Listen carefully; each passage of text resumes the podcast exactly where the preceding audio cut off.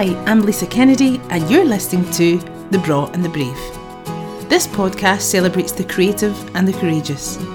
I am fascinated by those who are talented, forward thinking, and inquisitive. Sharing their stories, wisdom, and everything in between, The Braw and the Brave is about people and their passions. So, on to today's episode. That sounds fun. Like, That'll be great. That'll be great. I'm so excited. right. Well, I will do some sort of formal introduction because I'm Okay. not that informal that I wouldn't actually say who I was speaking to.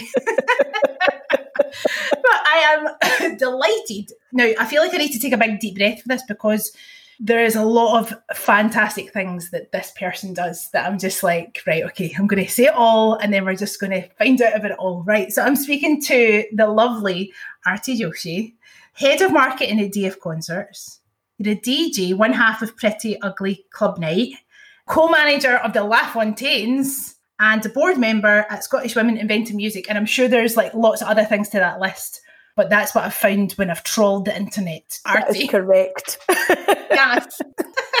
Put it all down there, all the details. Now, I've got a million questions and I'm sure um, we'll get into it. But do you know what my first question is? Mhm. What was the first gig that you ever went to? Eh, it was Jason Donovan at the Edinburgh Playhouse, and uh, I went. God, how old did I be? I think about eight or something. Okay. it- I got a scarf. I remember that. Still got that piece of merch. Love my merch. You still got it? Still got it. Yeah, still got it. It's at my mum's, but I've still got it. Um, and I remember my cousin was really ill, and she was super excited about being there, but she just fell asleep. I've never ever known anyone to fall asleep at a gig ever in my life.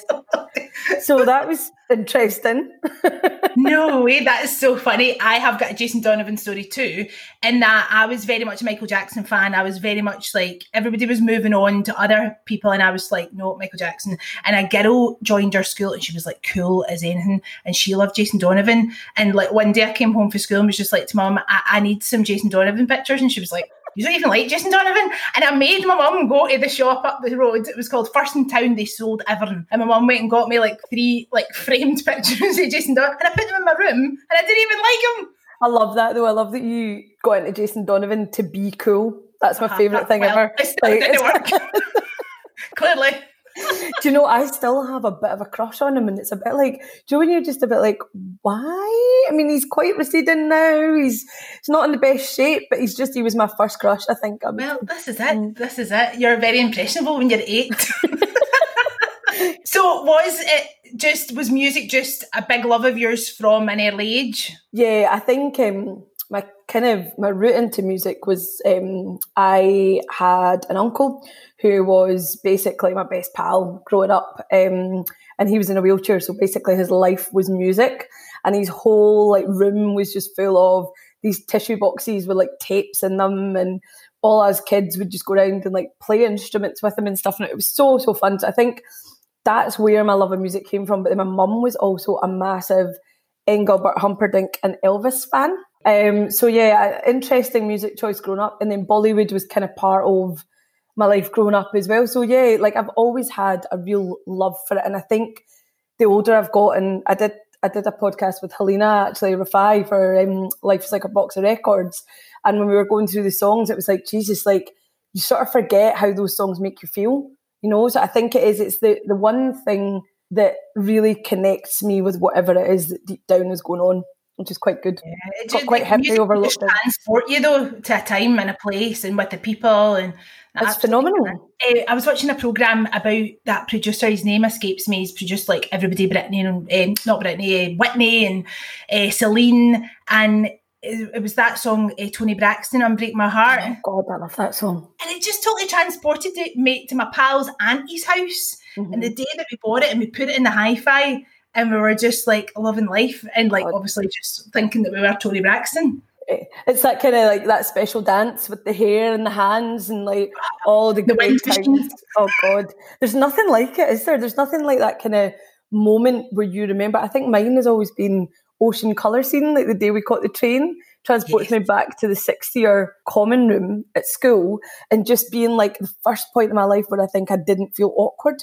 Like that I didn't feel just like a mad, awkward geek. And so like and I remember being like, oh, if I like this, I can fit in. And then also just I have it with like a lot of big ballads. I love a ballad because I'm not a crier in real life, but I'm a crier at music. Cry at music and I cry at films. That's all the good stuff, though. You're allowed to cry at that. so at school, what what was the plan? Did you have a plan? You know that question, like, what do you want to be when you grow up?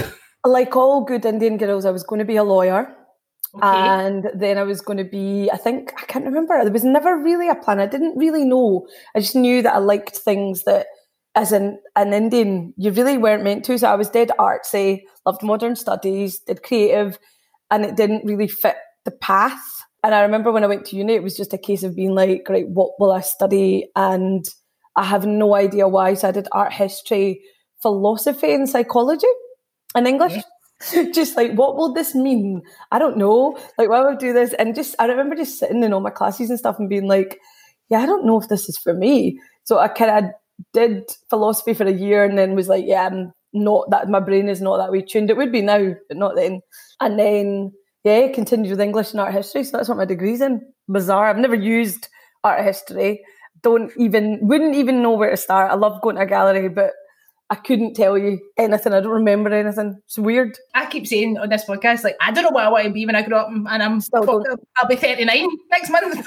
well, I'm 41 and I'm the same as you. I still, there's always a point, you know, when you get to that point in your life where you're like, done all these things, love what I do, but there's always just a point where you're a bit like, oh, I don't know, maybe maybe something else next, you know? Like, yeah. Well, I mean, it sounds to me that you very much are like a multi hyphenate. You embrace all the things that you love and you're just doing it all. So let's tackle let's okay. tackle the list, Aarti. what one did you meet first in the list here? Was it was it the the world of music and events and marketing? Was that your kind of Yeah, so I was I was on work experience and ended up going work for a PR company for nine years. Um, so I am a PR. I, I do the, the, the dark arts for nine years, and that was kind of my, my path, and I loved it. You know, it's it's like when somebody tells you that your career can be to talk to people, form relationships, and basically like go and have drinks, especially like back in the day, PR was amazing. Where you would just be like, "I'll just go down to the pub to be a journalist," and four hours later, you'd be like, "I've sold in this story, and I'm absolutely smashed. Can't remember what I said. Don't really know, but it was it was a really good time. So that kind of led me to my job that I do now, and everything else kind of came off the back of that journey at some point or another. So yeah, I'd been working for DF, I think, for like eleven years, but they wow. were a client for nine before that. So coming up twenty years. Gosh, that's I know, mental. terrifying. Makes me feel so old, honestly. Ah, you were a you were a baby when you started. You were just a young thing. Totally. See, when you look back and you're like, I did what? like, uh, do you know, such such good fun and such an amazing career to have in Scotland as well because it does connect you with so many people and you learn how to basically talk your way out of every single situation in the world. you get the gift of the gab. You get the pattern. That's exactly it. So I, I was head of PR DA for about seven years and then took on the head of marketing job. It's marketing, comms and sponsorship. Just because all of those things over the course of my career just seem to be that they, they very much are within one umbrella, you know. Um, it's good. It's good to kind of have those challenges as well. I think if you just did one, I get bored. I like mm-hmm. a challenge. I hate if I'm doing something and I've done the same thing for a year. I just I'm like, oh, this is not for me anymore. Distracted. well, that, that's obviously the creative in you. Do you know what I mean? Like you're yeah. just always looking for a new challenge, something else to get your teeth into. And I, I, know there won't be a typical day, but if you, I mean, especially in times like this, you're like a typical day is like out the window. But um, but can you, in some way, shape, or form, describe a typical day, a day of concerts for yourself? Yeah, probably. I mean, I would be rolling in five minutes late most days. Um, my team will tell you, usually in the back of a taxi. But yeah, I mean, I guess like I get in and then we'll catch up with my team generally for about half an hour, an hour. There'll be questions, things that I need to pick up, check through my emails. And then usually the day either goes, I mean, I'll have a structure every day and it never happens that way. Mm. So there will always be something that my boss has decided we're going to do, or somebody will want to catch up, or there'll be some curveball. So I would say that my job is very reactive in the moment. Um, planning I personally find difficult. I find doing any sort of um, if you think about like people always say to you like don't focus on your weaknesses right? So i'm all about like these are my strengths. These are the things i'll do.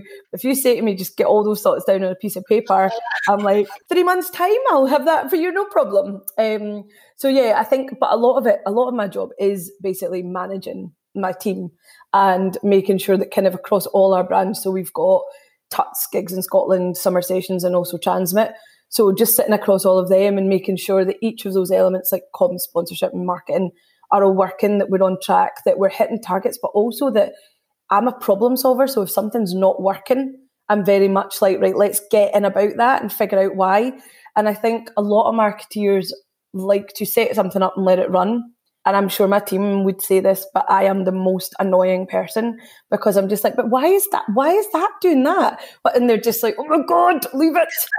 But but then that's that's how you get perfection. That's how you get the best for your clients. The tiniest thing can make a difference. Or if something's not working, why are you still spending money on it? But it's it's such great. I mean, my my day can be things like somebody will phone me up and say, "Oh, such and such wants to do an acoustic performance in Tuts to record for TRNSMT, and do you have X gear?" And I'll be like, "I don't know." So I will be the person who. I mean, at the moment, I'm trying to put together a live stream platform. You just throw everything at it, you know. And mm. if someone said, like, can you make, I don't know, make me a stage with like bits of muslin and like we've got three pounds and we'll have to do it. I'm like, yes, that is a challenge for me. You'd be excellent one of those like changing rooms programs or something. I love that like- stuff. See anything that someone says this is impossible, I'll be like, oh yes, that's for me. Great. Do that. Let me tearing my hair out 10 minutes into it, just like, why have I agreed to do this? you just obviously embrace the challenge and you're oh not fear of like, you know, something that's difficult or something that's not working. You're like, like, geez it here, we'll fix it's it. It's like screwdriver. I like to just be like, right, take it apart, figure out why that hasn't happened. And I think if you're that way inclined, in our industry in particular, you'll always have something to do. You know, you mm-hmm. always have another challenge because you're not bored. I'm never bored. I've never been bored in my life. So I think that's a good a good skill. I mean, that's I mean that's success in itself. Well, I know. I mean, so many people I know are like they hate their jobs. I've never woken up and thought I do not want to go into that office ever. That's so, amazing, good, and it just shows you, know? you like to, to embrace the challenges. Then brings all the triumphs and all the, the, the, highlights, all the best bits. Do you know what and I mean? the lows, the searing lows. yeah, well, oh, I can. Only, well, I mean, I can only imagine at a time like this, everything that you would have been gearing up for and then it was just like, nope. First year in 20 that I've not been on a, a festival site. So weird. Nice in a way because I'm seeing family and friends. Do you know that I just wouldn't? Like, it would be three months a year that I just would be off the radar completely.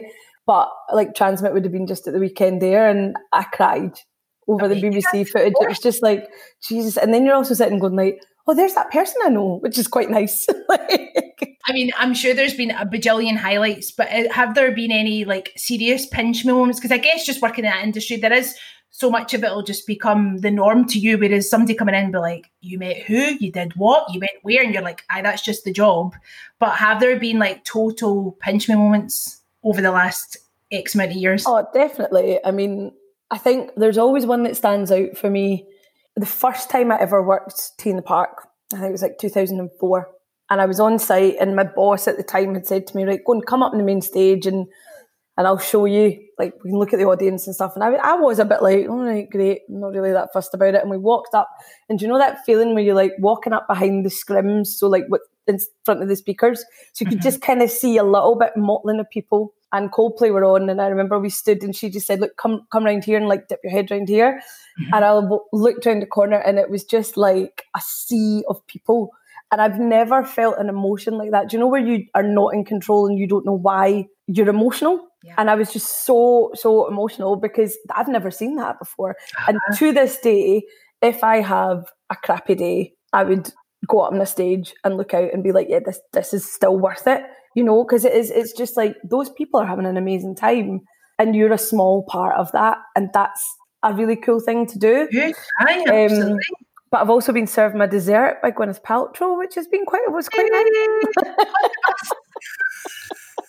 I mean, like a like a gluten free, nut free. No, dessert. The, the, days where she was eating big like strawberry pancakes and everything oh, and catering. but you know, just like I, I think we, I have always been this way inclined, and so are most of my team. Is that famous people are just people. The only time I've ever been starstruck is when I met Darius, which is a ridiculous thing to say. He genuinely. lovely though. Oh my I've God, met. Darius. Gosh, it was maybe about three years ago. It was like a charity event, and he was the loveliest. Oh, just so like in, attentive and sweet and will do anything that you ask him. And I just think you don't meet people like that often. People and quite intense as well. Mm. And I remember being really young when I met him, just being like, I've not been around this kind of person before. There's a real aura. Um, but I did also fall at Tina Park one year, and Paul Weller picked me up. Oh, wait a minute. Quite you, I don't know if you can see this from my face, but I still want to die inside. Like, fell, ripped my Oh. tights, bleeding knee, and was being picked up. And do you know that way you can feel someone picking you up, and you're like, "What is this?" And I looked up and looked at him, and instead of saying thank you, I just ran away. and then a year later, my friend was the bassist in his band, so I went in to see him, and Paul Weller was in the tent. He was just like, "Oh my god, you! How's your knee?" And I was just like- so none of my celeb experiences have ever been glamorous. They've always just been ridiculous. Makes for a better story though, doesn't it? Do you know what I mean? You don't want a boring like me and Paul were just chilling. You know, you No. like, oh, well, picked me up, my knee was pure gushing. Yep. Love it. Makes for a far better story on a podcast. so, I mean, I'm thinking, you know, the job that you do is so intense and just all year round, there'll be so much work that goes into all these events constantly. So then how do you then make time for stuff outside your work, passions of your your own like DJing? Do you know, in my 20s and 30s, I think I just did it. So it was like, I have always been a mad party girl until I turned 40, weirdly. Um, and not even because of age, just, I think I just ran out of energy and steam. Like I'd been to so many parties, but I've always been, I've always loved being out. I love socializing. So it just felt as if that always just went together nicely. But I was, when I look back, I was like, Jesus Christ, you were doing a lot. And I think that the way I, I've not been great always, like in my 20s, I wasn't great. I had a, I was in a relationship for 10 years. And I think my need and desire to kind of drive myself forward. And I'm very much a believer in what's for you won't go by you, right? So if something doesn't work out, I don't sit and cry about it. I'm like, that's not supposed to be for you. But I wasn't the best girlfriend. I don't think I've been the best friend or daughter many times in my life. I mean, I remember points where points where you change as well. So I remember being like 25, 26, and my pal had emailed me because I hadn't got back to her in text. And just stuff like that where you're like, you were crap. And that day I handed in my notice actually to my first job because I was just like, I don't want to be that person. That's not the life I want to lead.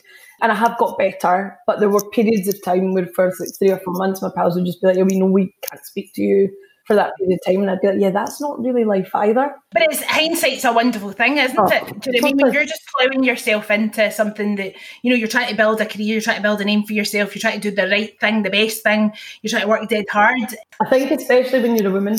I don't. I mean, I don't know if you've had that, but it's like we have to work twice as hard, right? Maybe more. When you get to a certain point, you then have to maintain, maintain, maintain, and it's never given to you. So you have to continuously prove yourself, and it's bloody exhausting. It can be, and, and it can also be. I think, particularly in music, it's constantly changing. So if you sit still for two minutes, particularly in marketing, you'll just be left behind. If you snooze, you lose type thing, and yeah, you're just trying to keep up and Exactly. do your your very best. And people always say to you, you know, there's just someone around the corner waiting to take your job. And I think when you're young, you do take that on board, that you do think that that's the case. And then the older you get, you're like, "Aye, where are they? welcome, welcome to my job. Have it.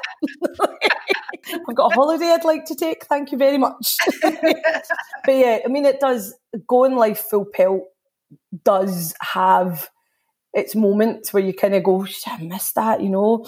And I was quite ill, like not seriously, but just in and out of hospital for the last kind of year, year and a half. And Oh, that definitely taught me to sit in Mars. So you're a great believer as well that your body's trying to tell you something or that your overall well being is dictated by how you behave? So I just that that point I was like, right, okay, let's just calm it down a notch. But I mean, I, I used to be like the tequila queen and stuff, still am. Do you know though? It's like I never look back and think I missed out on anything, but at the same time, I think if I'd not been going so fast, maybe I wouldn't have missed so many things. Do you know what I mean? Like going past me. I do think about that, but I don't don't believe in regret. I don't, you know, and because I just think it's a waste of time. Like I do wish I could remember more stuff. Like maybe being the tequila, tequila queen wasn't my best moment. so when you're DJing, was that then you were getting that opportunity to, express yourself through music and the, the kind of stuff that you were enjoying when you're out in the clubs, or what? What was the vibe? Yes and no. So we literally fell into it. There was a club night called Born to Be Wide in Edinburgh. They now have Wide Days, which is a music kind of conference. And my friend Olaf was like, listen, and it was when I worked for a PR company, myself and my two friends, Lee and Pam, we were like, can you come and DJ? Come DJ at this club night, it'd be great. And we were like, oh, hi, brilliant, DJing, excellent. Turned up and there was two CD decks and a mixer, and we were just like, I don't really know what we're doing here what we're going to do. And I remember our first gig was I was on one deck, Pam was on the other, and Lee was on the mixer. And literally one of us would be like, right, go. she would And we ended up, because we were young, right, and we were like in our early 20s, and at that point, probably all of us like still looked good. he didn't look old and tired.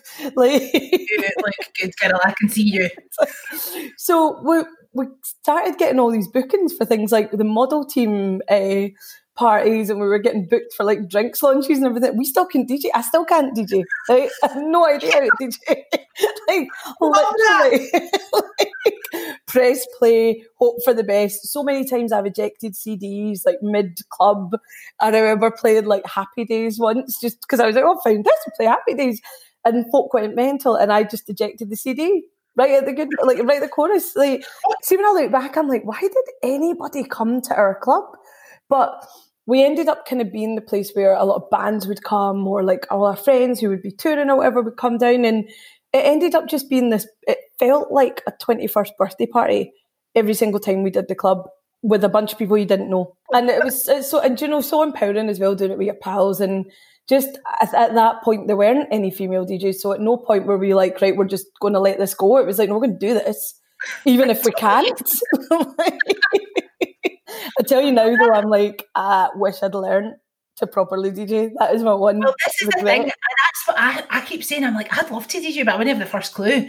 I'll do you a deal. Come down, right? We were going to have a few more pretty uglies, I think, because we were going to retire the club. We were both a bit like, we're tired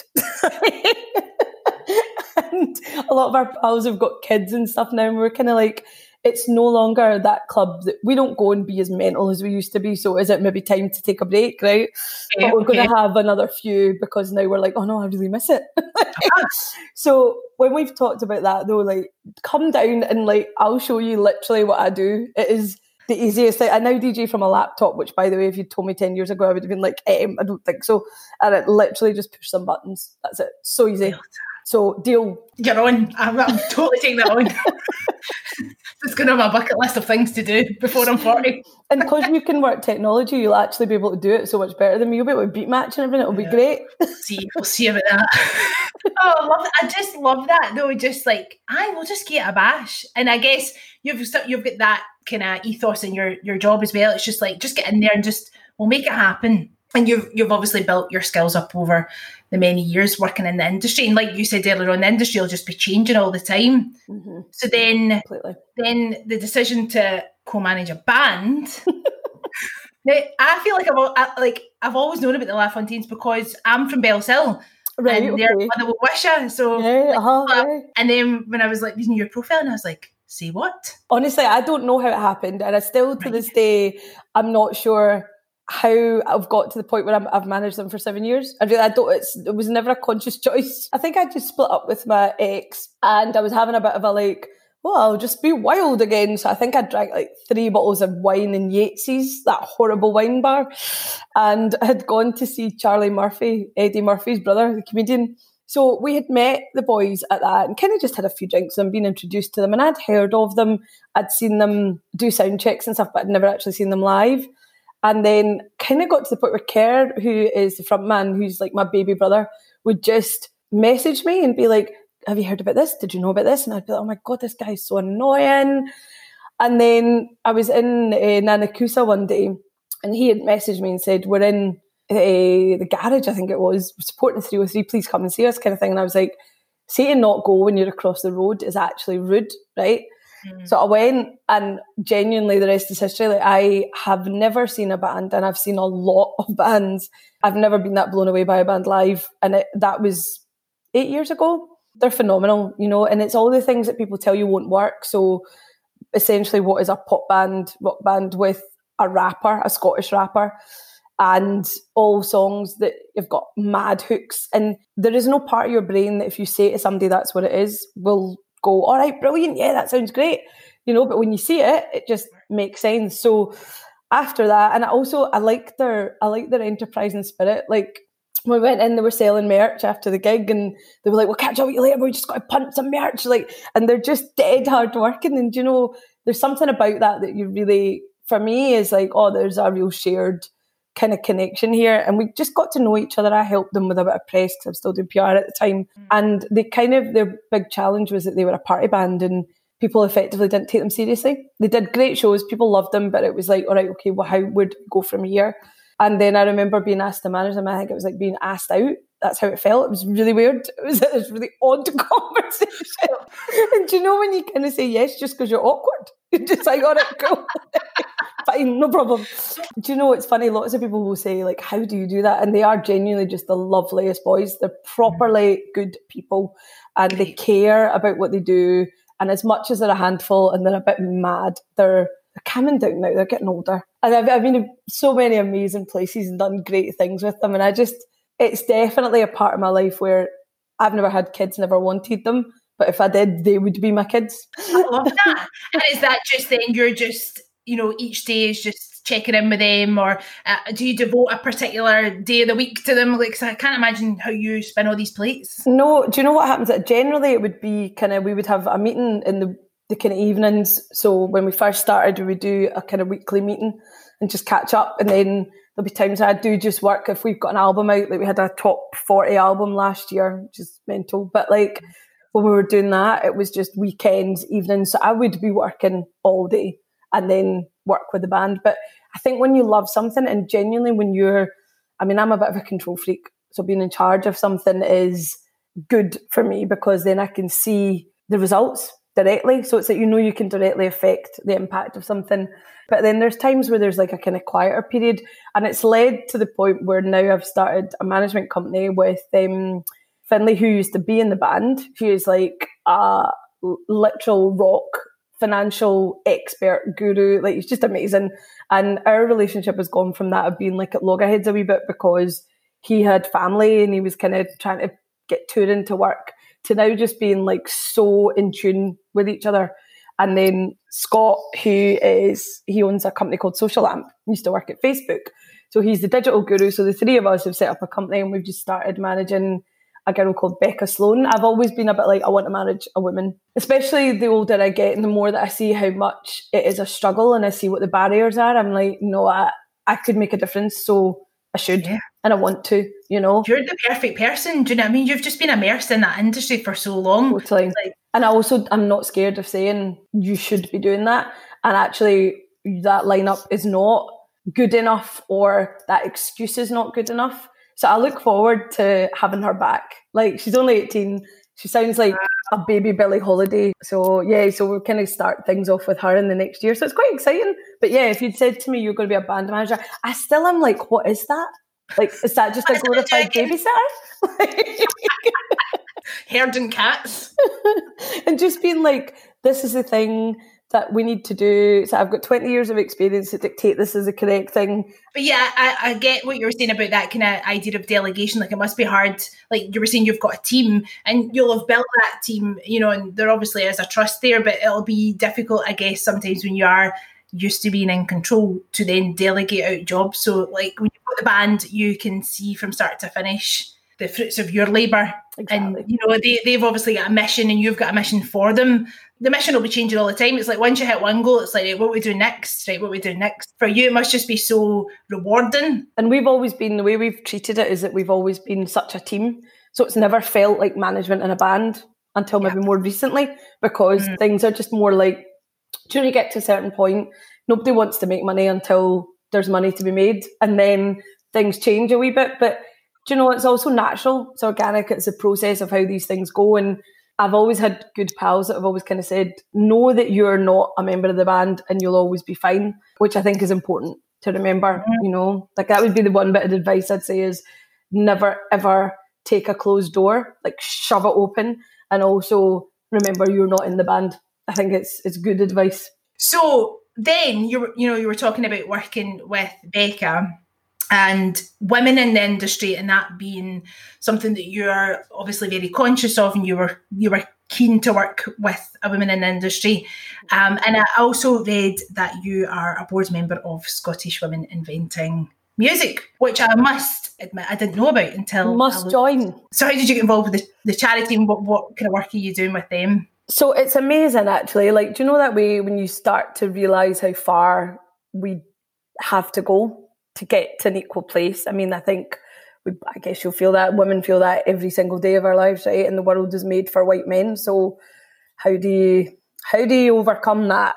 Mm-hmm. Um, so swim was set up by an amazing woman called Hilary Brooks, um, who's a classical musician, and I went along to the launch, and I was on a panel actually, and somebody said some quite interesting things to me when I was on the panel, and it kind of made me a bit like, Ooh, and I, I guess I didn't realize how much people.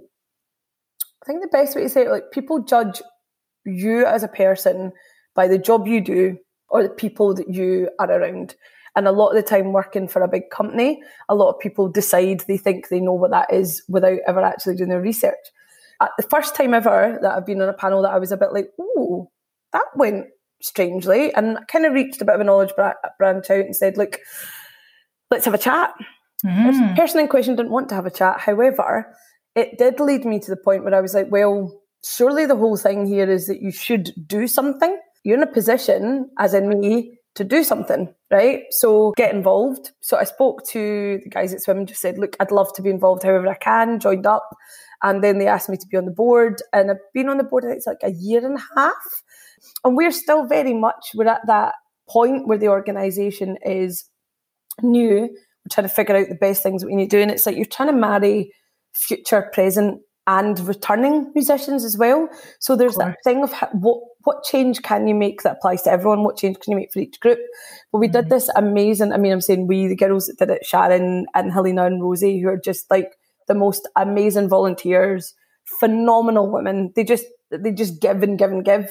They put together a girl pool, which was for kind of 12 to 16 year old girls and they came along for the day and you had like Nightwave doing an electronic workshop and Stina from Honeyblood doing a chat with Beth Black. And honestly, the whole day was fantastic. And what I realised about it was it's the most diverse group of women I've seen in a room without us trying. So it was like, this is the future, this is what we should build.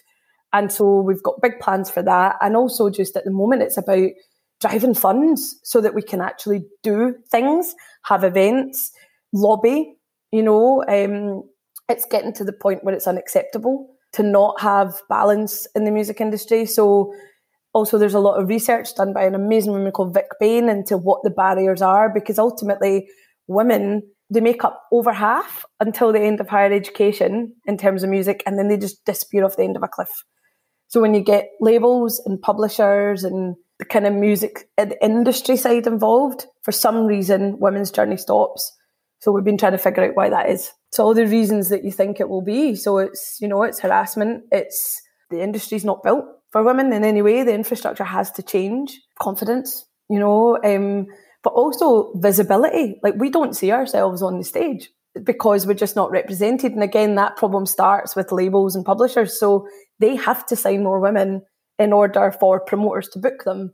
Or you know for kind of festival bookers to look at them and think right okay where's the list? How to so people need to be more proactive and i guess there's a little bit of affirmative action in there as well.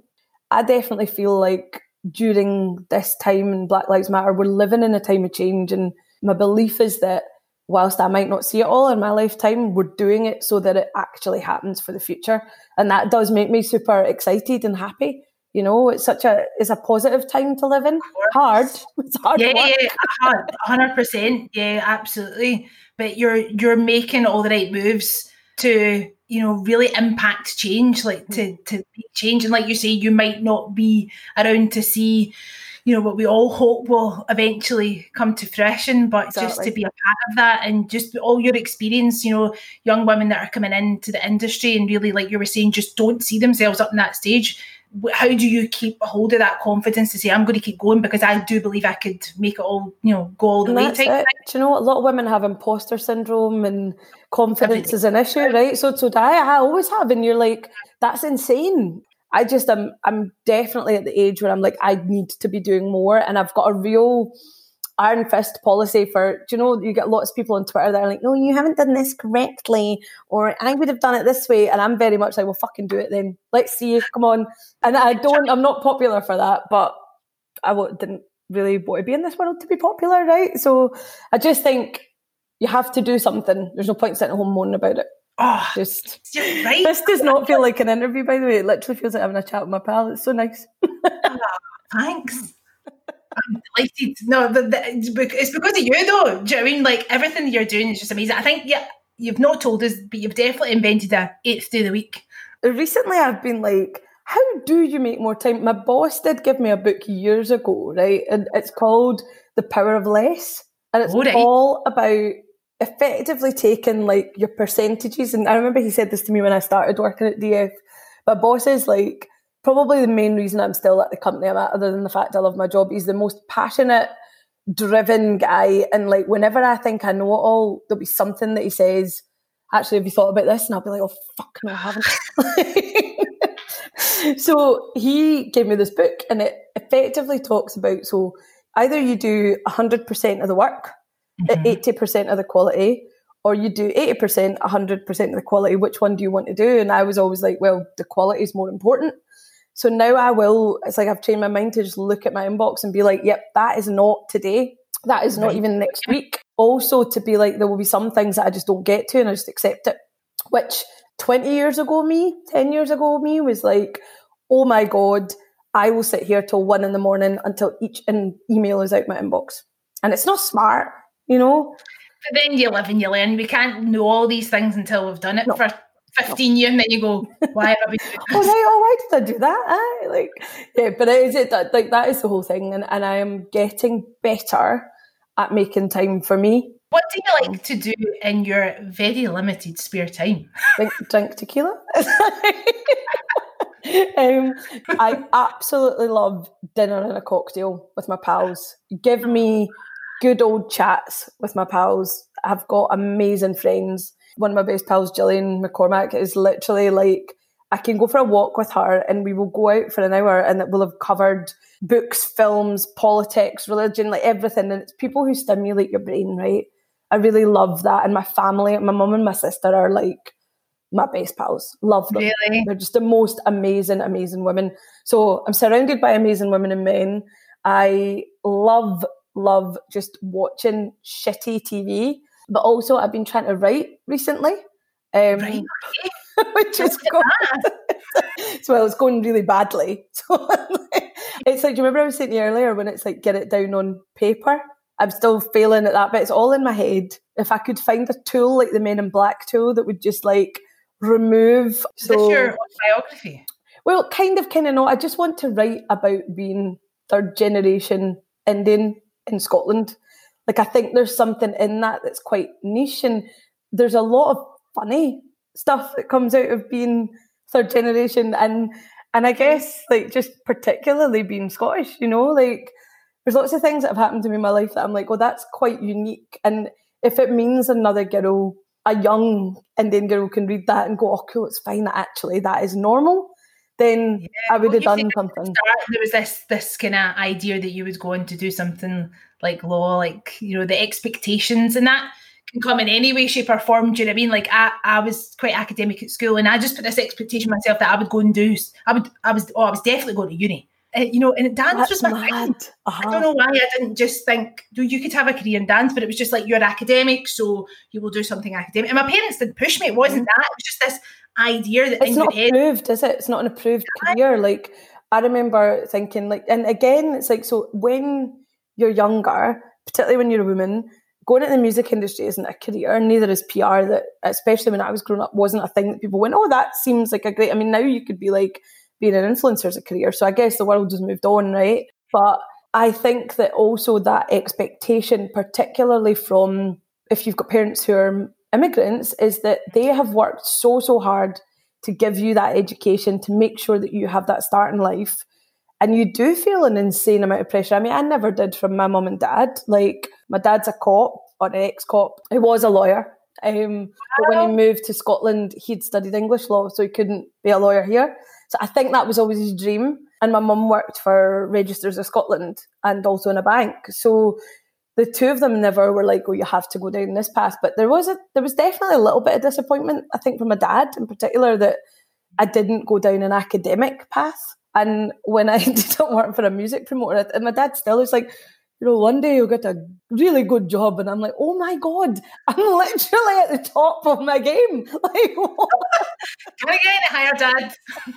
but it's just like music culturally. And I think that's part of it as well. Like recently having conversations with a lot of friends and being like, yeah, there's also so the reason that people from diverse backgrounds are not as represented in music is yes, of course, barriers and racism, right? But then additionally, the cultural part of that that is like if you say to your parents, I'm going to go work in the music industry, they'll be like, I'm sorry, what is that? What is that? Yeah, mm-hmm. is that a Mickey Mouse job type thing? Yeah, it's these yeah. markers of what is success. Exactly, and they can't define it. Like my cousin is a really, he's doing extremely well actually, he's an actor. And we've had this conversation a lot. He was in Crocodile Fever in The Fringe.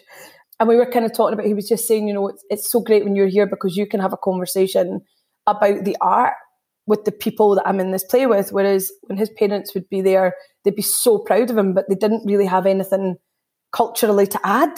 Mm-hmm. And I mm. think that's difficult. I think it's difficult when your parents don't understand your job, you know? Yes, um, there's a, um, such an element of bravery then to just step outside that box that was maybe put around you. stupidity. Well, uh, you're on the brawn, the brave. I'm saying it's brave. Thank you.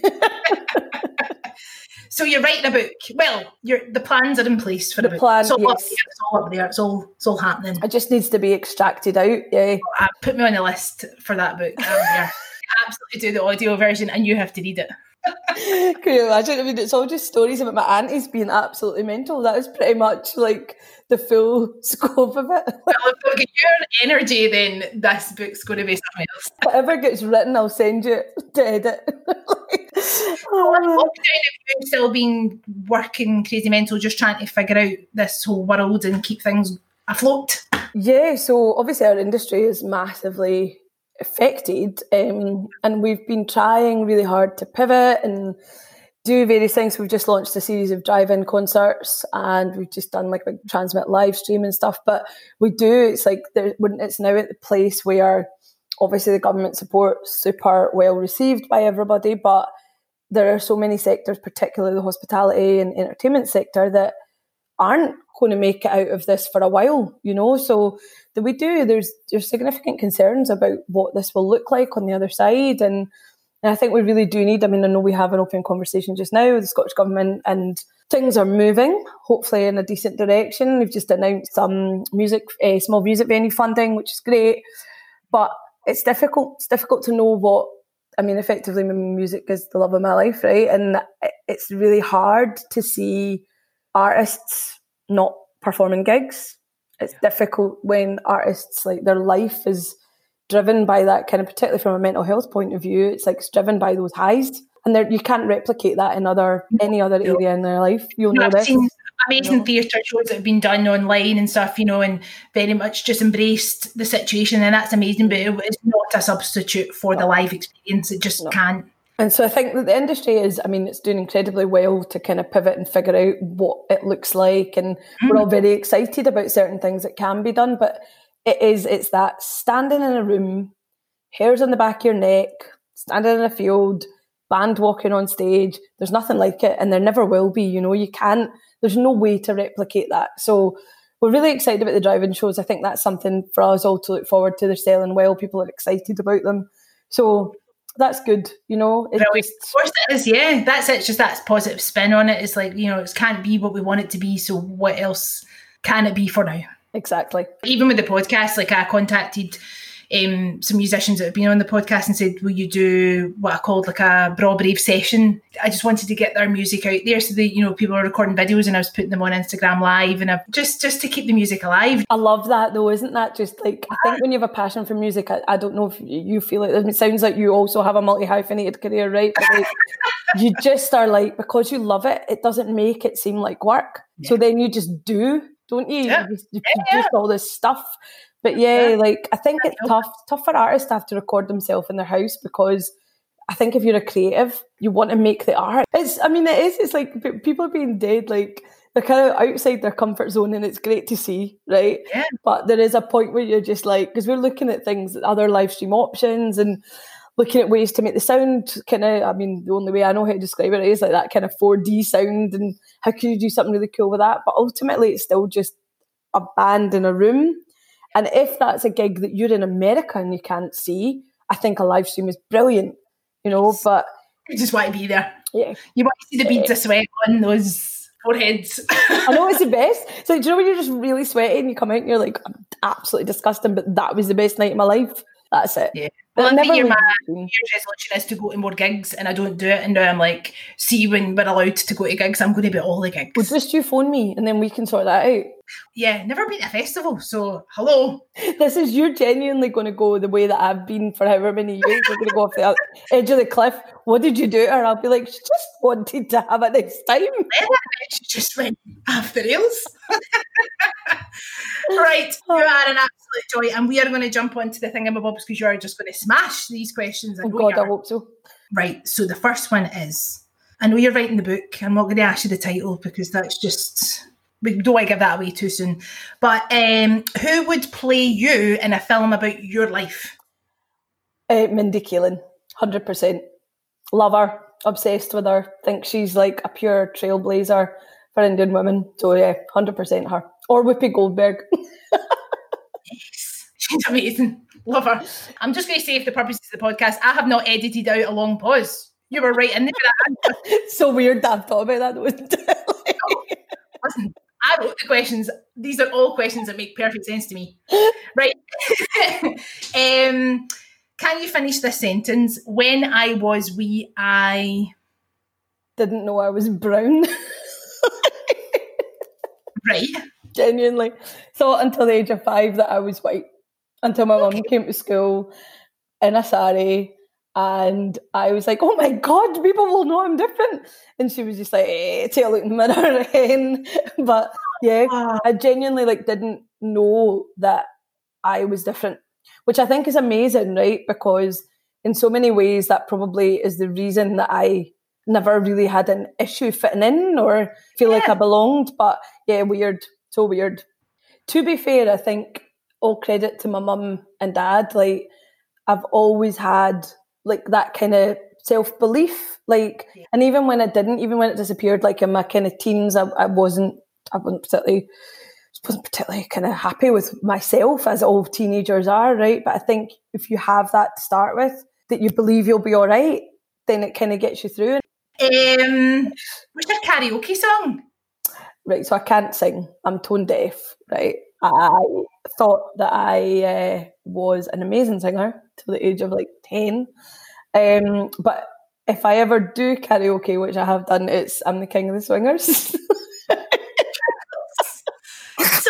a good song. That's a that's a total crowd pleaser though. It's not something that I admit often. Like but yeah, that's that's my song. That is a tune and a half. Total tune, isn't it? In the absence of I'm the King of the Swingers, it's uh, Ice Ice Baby, which I do know pretty much full rap to. Collaborate and listen. Yeah. oh, so many questions. If you knew that you could not fail, what would you do? God, so much. I'd be a life coach. Um, you should totally do that. That's what I'd like to do. Um, I would set up some sort of organizations where we were able to turn the world on its head, where the world just didn't have inequality, but everybody was equal, and there was a way that you could just go and fix that. If I couldn't fail, that's what I'd do. And I would like just make sure that do you know what the thing that makes me like actually a bit emotional and not take the piss out of things is like the thought of young women coming through and having the same experiences and falling off the radar because things are hard. I just don't want that to be the case anymore. So that would be what I would change. 100%. Anybody they can swoop in and make that happen this year. And I'll help. So if in any way, shape, or form I can help, I'll be there. and the last question actually gutted to end this conversation. I will let you go and have a life. I feel like, you know, as the busy person you are, I'm like, I've already taken up an hour of your life. It does. It feels like we've been on for about 10 minutes. It's a nice thing, oh, honestly. Genuine compliment. That's really kind. Thank you. Um, yeah, I ask everybody, what is your favourite Scottish word or phrase? Probably FUD. That's a first. No one said that. When somebody is an idiot and there, there's levels of idiots, then there's FUD. And to say that person's a FUD, it's almost like they're just written off. I feel like if you if you gave me a telling off, I'd be like, I'm so sorry, Aarti. I'd actually be terrified. I'm like, I would never call you a FUD ever. Thanks. Aarti, oh. this has been an absolute delight. I've had so much fun. You're a total ray of sunshine. I'm so, so, like, I have to say, the lovely Laura Boyd, she recommended you for the Braw Brave clan because she's been on the, the podcast recently. Isn't she oh just like one of life's greatest joys, Laura? I love her. Like, she really is. There's nothing. But you are too, and that's obviously why she knows you you just put out great energy and you're obviously working your bahookie off. But no, thank you so much. This has been a total pleasure and I know how busy you are, so I really appreciate it. And yes, I would love to actually meet you in real life. I would love that. So see when this is over, let's go and just have a nice cup of coffee and a proper natter because I'd love to hear more about like what you do as well. And oh, we will definitely, definitely meet up in person. That would be I have to um, you'll get you'll get your bra bag badge because you are now a bra bag. You're in the clan. Yes. Thank you so much, and I will see you very soon. You take care of yourself. Take it easy. Bye.